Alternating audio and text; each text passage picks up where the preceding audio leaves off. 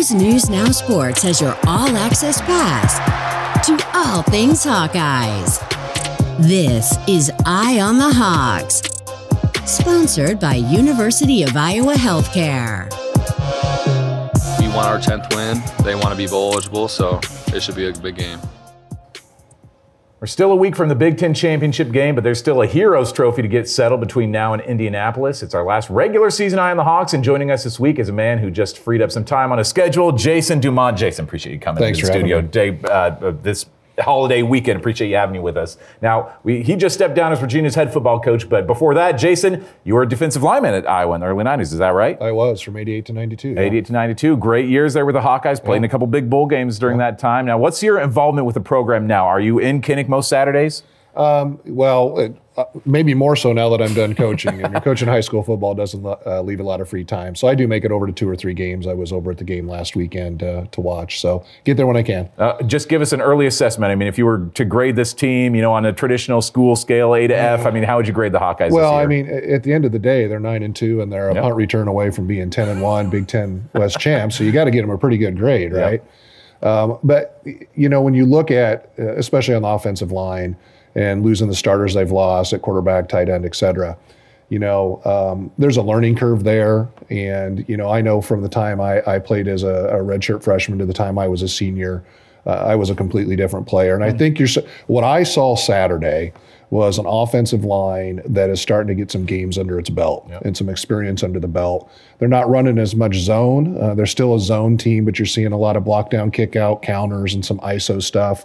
And I think you're seeing an improvement there where now they're able to throw the ball a little bit more. It's tough to throw the ball when you're on your back, and that offensive line, I think, is really starting to gel. I think it was Lisa Bluter, actually, who said this the other day when she was talking about Hannah Stolke, that you see some of the biggest improvement in a basketball player between your freshman and your sophomore year of college. Yeah. Where as a football player do you feel like you see that biggest level of growth? Is that also between freshman and sophomore, or is it a little bit later in the career? It really is different for everybody. Mine happened to come the bowl game of my freshman year, and that's a great thing about bowl games is you get that extra month of practice. Yep. For some guys, it's going to come not till their third or fourth year, but there is a time where all of a sudden the game slows down for you. And it really varies for everybody. And it's not just about being a freshman, sophomore, junior. It's about getting the snaps. Mm-hmm. And so until you really get those game snaps, it's difficult just to turn that switch on and, hey, I'm a Big Ten player. And like I said, you know, whether I was lucky enough or unlucky enough, my redshirt freshman year, I got to play a lot of football, and I wasn't that good, right? I was good enough to be on the field, or I was better at what they had. But at the end of the day, until I really got a ton of snaps in there and saw the speed of the game, it just takes a while for the game to slow down. Now, we're talking about Nebraska this week. You wouldn't have played against Nebraska in your time at Iowa, but you grew up not too far from Iowa City. One of Hayden Fry's first really big landmark wins was against Nebraska in 1981. Do you remember that game over there from Wellman? Well, let's see. I would have been 11 years old. And, of course, we grew up with Coach Fry and the American Needs Farmers, and I grew up on a farm during the farm crisis. You know, that was really important to us. But I do remember when we walked out of the tunnel on the other side of Kinnick before the remodel, that football was there, that game football with the score. I can't remember exactly what it said, but it was, this is a turning point in Iowa football. Mm. So if you played football in the late 80s, early 90s, you certainly knew about that Nebraska game because you saw it every time you walked out of the tunnel to go play. Yeah, Nebraska rivalry still means something to you, I imagine, or do you vest much mental interest in this game? I mean, I have to imagine the other rivalries maybe mean a little bit more since you would have played in them. You know, it's all changed now with the West and the East and the new teams.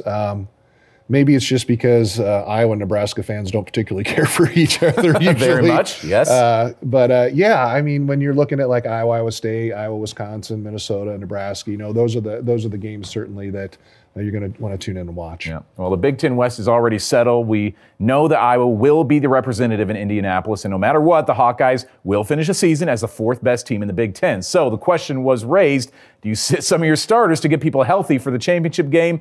Needless to say, the term load management is not in the vocabulary of the Iowa Hawkeyes. Yeah, I mean, I don't really see that happening because we're trying to clinch up this, 10-win season. So we really working to improve at all times. And, you know, we're going to just try to constantly improve. That's what it is. There's no downside to winning another game in this game, and especially, you know, for us, we're really competitive and we really want to go out there and compete and win. And obviously, with a trophy game like this, there's no reason not to play hard. We know how important these November games are, and that's a big thing to us is November football games, and that's like the football you remember in years to come is the games you play in November. So we want to go 4-0 in November and get this last win this week. Any chance you get to go out and compete at this level, you know, you never take it lightly. You know, you get the opportunity to go out and play at the highest level of college football. Every game is an important game. You know, it doesn't matter what it is. Every game, a chance to go and compete, get better. It's important. Jason, Kirk joked about it on Saturday, the possibility of resting starters. We know him well enough not to take him seriously in that situation because talking to this team, you can tell that they want to reach that 10-win plateau. Is that their main motivation this week, or is it keeping Nebraska out of a bowl game? Is that going to be a factor this weekend too? You know, their main motivation is they want to get their 10th win. And, you know, at this point in the season, especially with the injuries that we have right now on the team, they need every snap they can get. Mm-hmm. Another thing is, I mean, yeah, we're in the Big Ten Championship game, but, you know, you're going to be playing an Ohio State or a Michigan or somebody along those lines. And if you don't win that game, you want this 10th win. That's going to help out your bowl seedings as well. So, you know, as many snaps as they can get. And, you know, you start resting some starters, I'm not sure what's left after the injuries we've had this year. That's true. Yeah. There aren't a whole lot of guys left after what they've lost at this point in the year. Well, that road to 10 wins got a lot harder when Cooper DeJean went down in practice last week, out for the season, possibly done as a Hawkeye. He's projected as a first-round pick in the NFL draft in the spring. This week we spoke with some of his fellow defensive teammates about how they're supporting Cooper through his injury. He's a tough soldier. And he said he's doing well. He has family taking care of him. You know, I feel as though it's a good time that, you know, we continue to check up on him. But at the end of the day, I have full confidence that he's going to be back, same old Cooper. It's one of the guys I'm close with on the team, so just trying to help him through the injury. It's tough to see him go down, but really just staying close. He's a big part of the team still, helping guys with film and just critiquing little details, so he's just been huge for the DB room especially. It was hard. I mean, honestly, it was. It was hard. You got to go up to him. You don't really know what exactly to say. I mean, it's a guy who lives for competition, lives to be on the field, lives to try to help his team win in any way possible. You just let him know you're thinking about him. You let him know you love him. And just know that you're here for him and anything he needs. And his career is far from over. Jason, you're a defensive guy who's watched this team a whole lot. How special of a player is Cooper? How much does he mean to that defense? Well, I tell you what, it's not just that. It's what he does on special teams. As Kirk said, he's probably one of the best players Coach Ferentz has been around his whole career. And listen, at the end of the day, and I'm sure this has been the discussion, there's not another Cooper DeJean walking in the door tomorrow, right? They've got to figure out a way to win without him. And, you know, the good thing about football is there's 11 guys on the field. Now, obviously, Cooper is an impact player. But, you know, at the end of the day, if they're all doing their jobs, and I thought Lee did a nice job last week, I'm sure Coach Parker has some adjustments. There's probably some certain defenses he may or may not want to call without him in there. But at the end of the day, there's 10 other guys on the field. And, you know, if they pick it up this much, everything will be fine. I think really where you'll miss him maybe more is on the special teams. Yep. And I think you saw that a little bit last week. A couple balls got away from him that probably don't if Cooper's in there. But once again, that's just game experience. Yeah, had that kick catch interference. If that's Cooper that's on the gunner on that play as well, maybe that play penalty doesn't happen as well. How'd you feel like this secondary responded on Saturday? You spoke about Deshaun Lee a little bit. Those guys got really tested a lot. You could tell Illinois was really trying to exploit that secondary without Cooper in the lineup. Yeah, you know, and that's what I do too. I'd go right at him. Yep. A redshirt freshman in there with not a lot of game experience, but you know, at the end of the day, he kept everything in front of him. And, you know, that's been Iowa's defense for a lot of years right now, and that's don't give up the big play. And right now they lead the country in big plays not given up. Mm-hmm. And, you know, keep in front of you, let everybody else rally to the football, and I thought they did an excellent job of that last week. Any chance, I don't know if you've ever even met Cooper, I don't know if you even feel qualified to say, but do you think there's any chance that Hawkeye fans will see him back here in a Hawkeye uniform next season, or is he going to be playing in the league next year? Yeah, I tell you what, he's probably a first-round lock, right? And that's tough to turn down that money. Exactly. You know, God bless him for everything he's done for the Hawkeyes, and Is there a better program in the country finding these two-star kids and turning them into NFL players? I don't think you. I think you'd have a hard time finding more guys in the NFL from another school that weren't 4- and 5-star kids. But yeah, he needs to go get paid. Hopefully, the next kid that maybe does fill that spot is his younger brother, Jax DeJean. He just finished his freshman year of high school over at OAU. Freshman year, I think second-team All-State, a linebacker, something like that. As a freshman, pretty decent player over there. Not they got again, yeah, not bad. All right. Well, from number 3 on defense to number 3 on offense, over the last few games, we've seen the emergence of Ohio State transfer Caleb Brown against Northwestern, had his first career catch as a Hawkeye at the most important juncture in the game. Now, over the last 2 weeks, has caught 10 passes for 98 yards and a touchdown, quickly becoming one of Iowa's most dangerous weapons. He's just a gamer. I mean, I feel like you could line him up anywhere on the field. Even if you put him on defense, he would be like a good player. He's a baller, and he's awesome to be around. You know, when he makes those explosive plays and big catches like that, and he makes some plays in game, it really gives the offense momentum, and, encourages others to also make big plays like that. So when you see a player, making big spark plays and having all the juice, it really, encourages the offense to keep rolling. Right now, he's playing really well, and I think it's just a tribute to his hard work. He's really paid attention. He's got good ability, but he works hard. He's smart, and I think right now it's just starting to make sense to him. Well, Jason, Caleb is of course improving, but this offense as a whole seems to keep just taking more and more steps forward. Have you seen the entire unit start to click just over these last couple of games that you've watched? Yeah, and was anybody else again asking themselves who's this guy about 3 games ago? Where's he been? Exactly. But he's a transfer in, and like I said, you don't just learn the system overnight. Mm-hmm. And my guess is, and from some of Kirk's comments there, is it's just a matter of learning the system, feeling comfortable in the system, and playing and not thinking. And that's probably why you've seen the emergence of him getting more playing time. But yeah, and you look at it really over the last couple of years, it's been kind of a carousel on the offensive line through injuries and changes, et cetera, et cetera. And I felt bad for Petrus last year and then some of the quarterbacks earlier this year. They just didn't. You weren't going to drop back and have 1,001 to 1,003 and be able to throw the deep ball. Nothing against the kids. They just didn't have a lot of experience. What I've seen the last 2 or 3 weeks is, and especially now with Elsbury in there at center making some of those calls, just the game experience. I think Brian's able to open it up a little bit more, feel a little bit more comfortable about throwing some of those deep balls.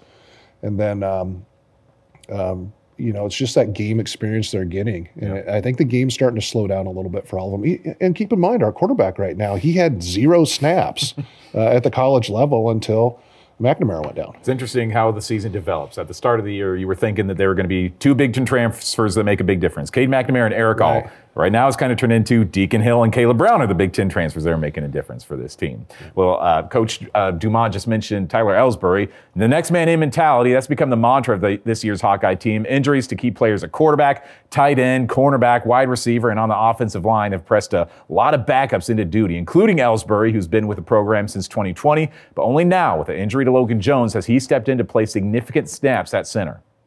It's definitely been fun to be able to step in with my teammates and perform. Obviously Logan's a great player, and when he's ready to play, he'll play. It's definitely been special. He helps me along just like I help him along and other things, and we all work really well together. So it's been a great time playing with him. Hopefully he's seeing for himself that he can do this, because I think there's a little shadow of doubt somewhere in the back there, and. At some point you got to get in the water and swim, and he's done that very, very well. And it's a tough position to play.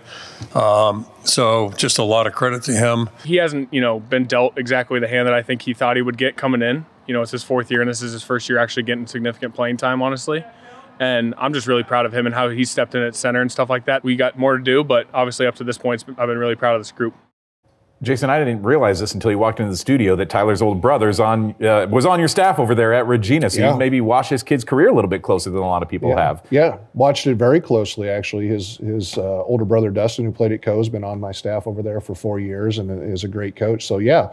And what's interesting is sometimes, and Coach just alluded to it, it's you got to throw him in, right? Mm-hmm. And he's getting put in there because of an injury. And it's sink or swim, and he seems to be swimming pretty well right now. And it's building that confidence level and actually getting in there in the fire and seeing your film. But I think it's more than just Elsbury. I really think it's all of the offensive line. And then you throw in Brown and some of the other guys who, you know, haven't got a lot of playing time. And it seems to be gelling a little bit. Now, maybe I get proven wrong Friday. They're going to have their hands full with Nebraska, of course. But it certainly, offensively, things certainly look better than they did 3 or 4 weeks ago. Things worked out nicely there at the center quarterback spot because we haven't seen many issues, you know, not a lot of bobbled snaps or anything between Elsbury and Deacon Hill. And those guys worked a lot together in the offseason. They were both kind of the number twos, center and quarterback. So they've spent a lot of time working together, which is proven to have a really nice chemistry now that they've had to play a lot of snaps together. Yeah. Back when you were playing under Hayden Fry, was this the same approach you guys had? Did you ever have to fill in for anybody when they went down with an injury? Sure. I mean, yeah, I had both a starting role for a while and a backup role for a while. And, you know, the one thing you know is that at some point during the Big Ten season, people are going to go down, especially on the line side of it. I mean, you just rarely get through the whole season. And the great thing is, and it's the culture that Coach Fry built, and it's the culture that Coach Ferentz has continued there, is, you know, everybody's pulling for each other. You know, there's not animosity, hey, you're starting, I'm not starting, et cetera. I mean, it's always a competitive environment. I mean, if you're playing Big Ten football, everybody wants to start and everybody wants to be the guy. But at the same time, you're supportive of the team, you're supportive of your teammates. And so next time that if you go down and somebody's stepping in, and it sounds like that's what's going on right here, you know, they're right there helping them every step of the way.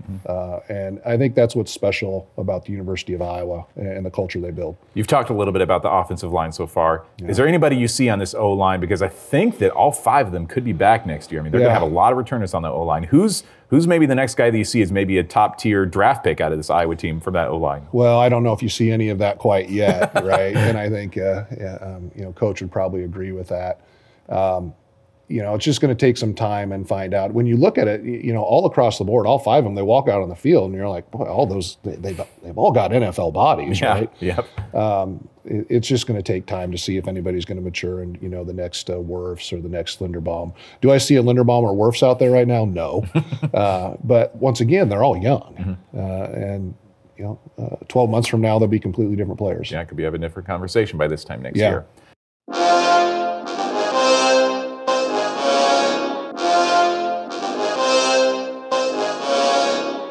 It's 15 really, you know, high-quality coaches, so just happy to see Phil and the job he's done for a long, long time be recognized, and keep our fingers crossed on that one. 25 years Phil Parker has been with the Iowa football team. The man's only worked for two programs over the last 35 years, and this week he was named one of 15 semifinalists for the Frank Broyles Award, given to the best assistant coach in college football. This week, Kirk Ferentz spoke about his very first memories of Phil when he would have been a defensive back at Michigan State. When I was an assistant here in the 80s, certain guys just kind of jump out at you, players. You know, and Michigan State was a team I was in charge of scouting, but he was a smart player, a tough player. He was a three-time All-Big Ten player, and that's really hard to do. Guys throw terms around. There aren't many guys that were three-time All-Big Ten. And, you know, I don't think he was a combine guy, but, boy, he was a football player. I didn't hire Norm with this in mind, but after we made the decision to make Norm our coordinator, we started talking about secondary coaches, first position you talk about, and he brought up Phil's name, and I was like, let's you know, I'm all for it. Let's bring him in here. Long story short, we've had two coordinators in 25 years. You got 100-plus players, so if you don't have a strong staff, you know, you're dead in the water. And Phil's been great as an assistant. He's the best secondary coach I've ever worked with, bar none. And now as a coordinator, he's been fantastic.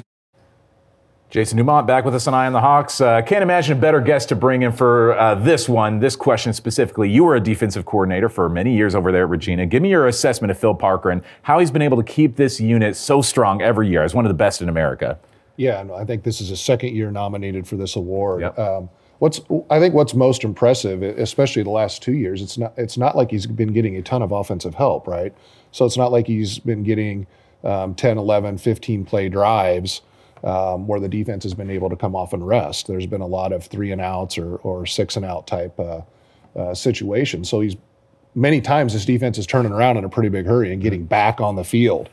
And I think if you looked at some of the other nominees on there, I looked at it briefly today. You know, there's quite a few on there, and it's some pretty big name schools. Yeah. So he's obviously very deserving of it. And he's really kind of set the standard here. And Kirk mentions having a great staff. He You know, I remember Coach Fry's defensive coordinator that whole time there was Bill Brazier. And that consistency that he had in the staff and the consistency that Kirk's been able to have in the staff, I know that's got to be a pretty big peace of mind for him, knowing he has them on the other side of the ball. Have you gotten to know Phil at all? I mean, have you your paths wouldn't have overlapped at Iowa at all, but I don't know if you've met him. No, not really. I mean, I would know him to say hello, and that's about it. Mm-hmm. I've been over there to some camps and been over to watch practice a few times, Yeah, I mean, you have to say so much for this team just because this is the reason that they're 9-2 is the defense. I mean, even with a average defense, I mean, this is not a 9-2 team. Correct. This is maybe a 4 or 5 win team at best. And so the fact that he's there and he's helping this team win games the last couple of seasons, I mean, got to think this is a guy who has to be at least a finalist, if not winning the award this year. Yeah, if he doesn't get it this year, you know, I don't know when you do. Yeah. Just because of the things I just talked about. And the other thing that's impressive about it is, you know, obviously we've got the best punter in the country, in my opinion, and they get him pinned down there, and they do such a good job of not letting him out of the gate, right? So you get a team pinned down there on the 4, 5, 3 yard line. They do a really, really good job of not giving up that first down play, because now they get out to the 15 or the 20 and the playbook really starts opening up. And they just do such a good job down in the other team's red zone of keeping them down there and keeping the field position. And last week was a perfect example of how that wins you games, because the special teams pins them deep, and then they get a safety on defense, and that ends up being a 2-point game. That's, I mean, so many times. Yeah, and that ball, you know, unlucky bounce for us, it was this close to being a touchdown for us. That's true. Yep, just nearly had that recovery too. Well, Iowa hasn't lost at Memorial Stadium since the first Heroes game back in 2011. They're 5-0 on the road against Nebraska since then. Mitch Fick is catching up with former Hawkeye receiver Matt Vandenberg about what it's like to leave Lincoln with a win. As the clock ticks down in 2013 and you finally get that win in their house too, and I imagine that they're getting 70,000 strong to cheer for you at Kinnick is one thing, getting 90,000 to be quiet Memorial is another. What is that moment like when the Heroes Trophy makes its first trip to Iowa City? I'd like to say that that's you know, kind of the start of Kinnick West. Instead of like the Memorial Stadium. But yeah, I mean, it's incredible. Anytime you get a win, you know, is really big, but there's also extra nuance to it. So I had a buddy that I played high school against. His name was Nate Gary. He goes on to the University of Nebraska. And so it was kind of like, I don't want to call it sibling rivalry, but like he went to a rival high school of mine. So like, it was always that little added thing of wanting to compete a little harder. But to quiet fans is always the best, you know, because you're no matter where you go, you're going to have the Hawkeye faithful cheering you on. But if you can get everybody else to shut up while IOWA is going on in somebody else's house, there's nothing like it. You end up 4-1 against Nebraska. As a kid from around that area, boy, that had to feel good, especially when you already didn't really like the fan base growing up. To I was going to say, yeah. Walk out. They kind of made their bed, so they had to sleep in it, as far as I'm concerned. But yeah, it was a lot different, you know, in 2017. So it was a different quarterback, different position. I was playing an X position, which is usually reserved for bigger guys, not necessarily my skill type, but just based on the personnel we had on the team, that's where I fit. Brian's first year as OC, so we were still trying to figure out a lot of different things. So knowing that there was a lot of difference going into that game, to put up 50 is pretty incredible. We'll have a special Eye on the Hawks conversation with Matt dropping on Friday, wherever you listen or watch this show.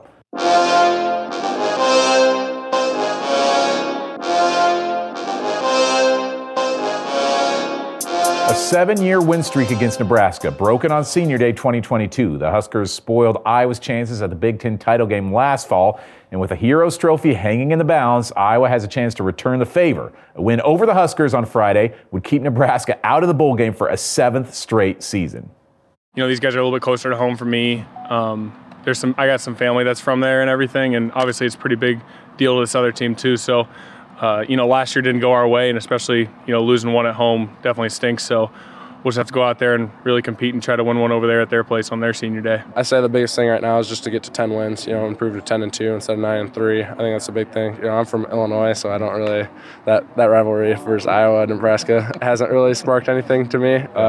Just being from Illinois, you know, last week was kind of like, oh, I get to play my hometown, you know, home state. But, you know, it's just another big game because it's the next game on the schedule.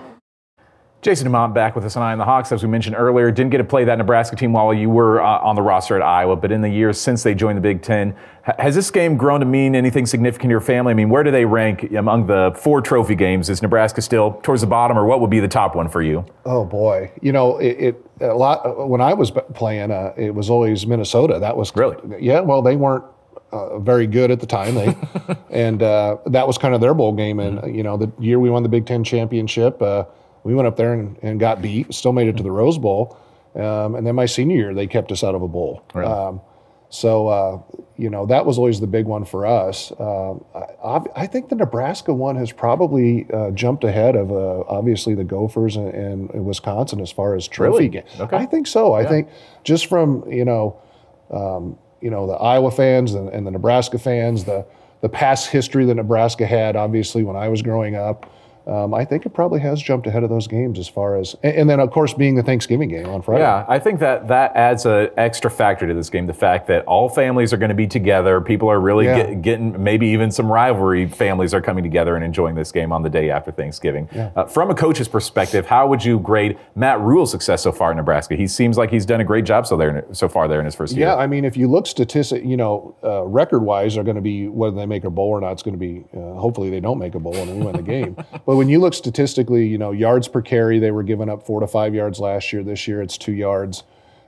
Defensively, they improved. Offensively, they've improved in every statistical category. And obviously, he had success every place he's been other than maybe the NFL. Mm-hmm. But and then you've got a quarterback from Nebraska that's able to run the ball now, and I see they named him the starter today. So, you know, he's done a great job out there starting to get that ship turned around. It hasn't necessarily shown up on the record so far. But I would say, and I think Coach talked about it earlier today in an article I read, you know, they're a completely different team the last 2 or 3 games than they were earlier in the year. Yeah. So they'll play their best game against the Hawks. Yeah. Brock Purdy never had a chance to get that win against Iowa, and now his little brother might be there to get some family revenge. We hope not. Well, the Huskers have been one win away from bowl eligibility for the last month. Big Red, desperate to play postseason football once again. Curtis Fader is in the studio to break down some of the pitfalls awaiting Iowa at Memorial Stadium this Saturday. Nebraska and Iowa are alike in many ways stylistically as a team, and these Cornhuskers are a lot better than what the team's record shows. 4 of Nebraska's losses were by 1 score, 3 of them by 3 points or fewer, and the 4th being an overtime loss to Wisconsin this past weekend. Like Iowa, the Cornhuskers have had some growing pains on offense, subpar quarterback play across the board this season. The team has used 3 different quarterbacks this year that could potentially start against the Hawkeyes, but last week the team got a bit of a spark out of a familiar name, Chuba Purdy. Younger brother of Brock Purdy, 3rd on the depth chart, running scout team 2 weeks ago, but put together a solid performance with his arm and legs against Wisconsin. We'll see if the Hawkeye defense can send a message to whoever wins the game next week in Ann Arbor. And the biggest glimmer of hope Iowa can show at putting up a fight in Indy is putting up points against a very formidable Nebraska defense. Nebraska has given up on average less than 19 points per game this season and is not afraid of playing a gritty slugfest for a ball game. Probably also why the initial over-under betting line is set for a staggeringly low 27.5 points. While there may not be the highest of stakes in the grand scheme of the 2023 regular season, a good offensive performance like the Rutgers game a couple weeks ago can build major confidence for the team going into Lucas Oil Stadium the following week. There are obviously still some big things at stake Friday in Lincoln. It's always important to Hawkeye Nation to bring back the Heroes Trophy, but if Iowa wins, the Hawkeyes not only get to 10 wins, but also get to prevent Nebraska from being bowl eligible. Not a bad way to send off the regular season doing that to your rival. And not a bad way to spend the holidays. Well, Jason, this Iowa team has been through so much this year. Injuries, you had everything surrounding the Noah Shannon gambling situation, the Brian Ferentz saga. How has this team been able to hold it all together and manage to get to this point where they're on the verge of getting 10 wins this year? It looks to me like they've rallied around Brian. Mm-hmm. If you look at you know, what's going on the sideline and after the game, I think, you know, I think it's unfortunate he was let go in the middle of the season. It seems to me like the team has rallied around him. And then, you know, the injury side of it too, you know, it's kind of next man in, and the team has rallied around that, mm-hmm. and a lot of those guys that have gone down. So it's, you know, this might go down as one of Coach Ferentz's best coaching jobs. Yeah, you really saw the emotion on that team, dumping some Gatorade onto Brian after that win against Illinois, and he had just a smile a mile wide leaving the field on Saturday. Yeah, I mean, it's there was a tender moment with his dad in the hallway I saw a picture of, you know. you know, listen, no matter what you think, Brian's a good coordinator, a bad coordinator. I think Kirk has the right to pick his own staff, and I think it's unfortunate that he was let go, especially in the middle of the season like that. Yeah. I'm willing to pick your brain on that and hear what you got to say about that. Just because it sounds like, I'm sure obviously Kirk was not happy with the way that things went down, but as a coach too, again, from your perspective, maybe wasn't handled the way that things should have been handled. Yeah, I think, I mean, at the end of the day, and Kirk was here my first couple of years at Iowa, and you know, the door is always welcome to ex-Hawks to go over there, and listen, you've got the dean of Big Ten coaches. Did he just pass Bo Schembechler in wins, or just tied him or passed him? I think it's very disrespectful that you let his offensive coordinator go in the middle of the season like that. Like I said, regardless of what you think of Brian, good, bad, or indifferent, it's Kirk's team, and he has the right to pick his staff. And if you want to have some hard discussions about it after the season, I think that's perfectly legitimate. But I don't think it was handled well at all. Yeah, I know that if I'm playing devil's advocate here, I know that the big reason why has to be the transfer portal. I mean, just knowing that there are guys who are going to want to be coming in, or, you know, possibly Iowa guys who are going to be leaving. Do you think that that's the biggest thing that played a factor in this, just kind of the new landscape of college football and NIL, transfer portal, all that stuff? Well, I don't know. I think it also can go the other direction, and it can be a negative as well of, you know, well, who is going to be the offensive coordinator? And what is the system going to be? What system am I going to be playing under? And so I think it can also go the other direction. And you look at the way the guys have rallied around Brian here the last couple of games. They like him, right? When you're dumping a Gatorade on your OC, they like Brian. So whatever's happening around the peripheral really doesn't matter. It matters what's going on inside that room. And you know, they've rallied around their coach. Yeah, tough way to end it, too. I mean, we were there for the Hawk Walk on Saturday and saw him with his family. I mean, the kids, you could see the emotion even on Brian's kids, you know, knowing that this is the last game in Kinnick Stadium. It's tough to see. It's tough to see. Just the way it's all happened for that family over the last couple of years. Yeah.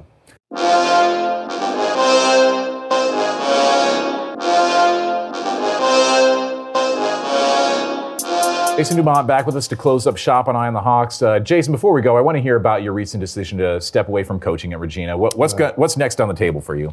You know, time will tell, or I've got plenty of things to do. You know, my son Gentry will have an opportunity to play somewhere.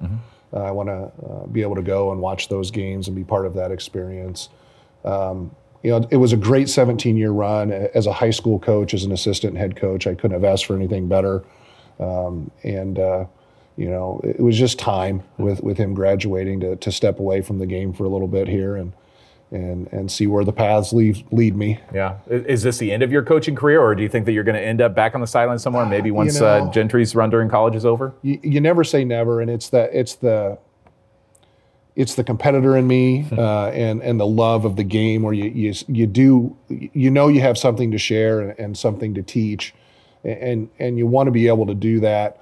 But at the same time, you know, there's a lot of things that I haven't done for the last 17 years in the fall that I want to be able to do. And so I never say never, but I'm at peace with it right now. I always like to ask this for former Hawkeyes who are in the studio.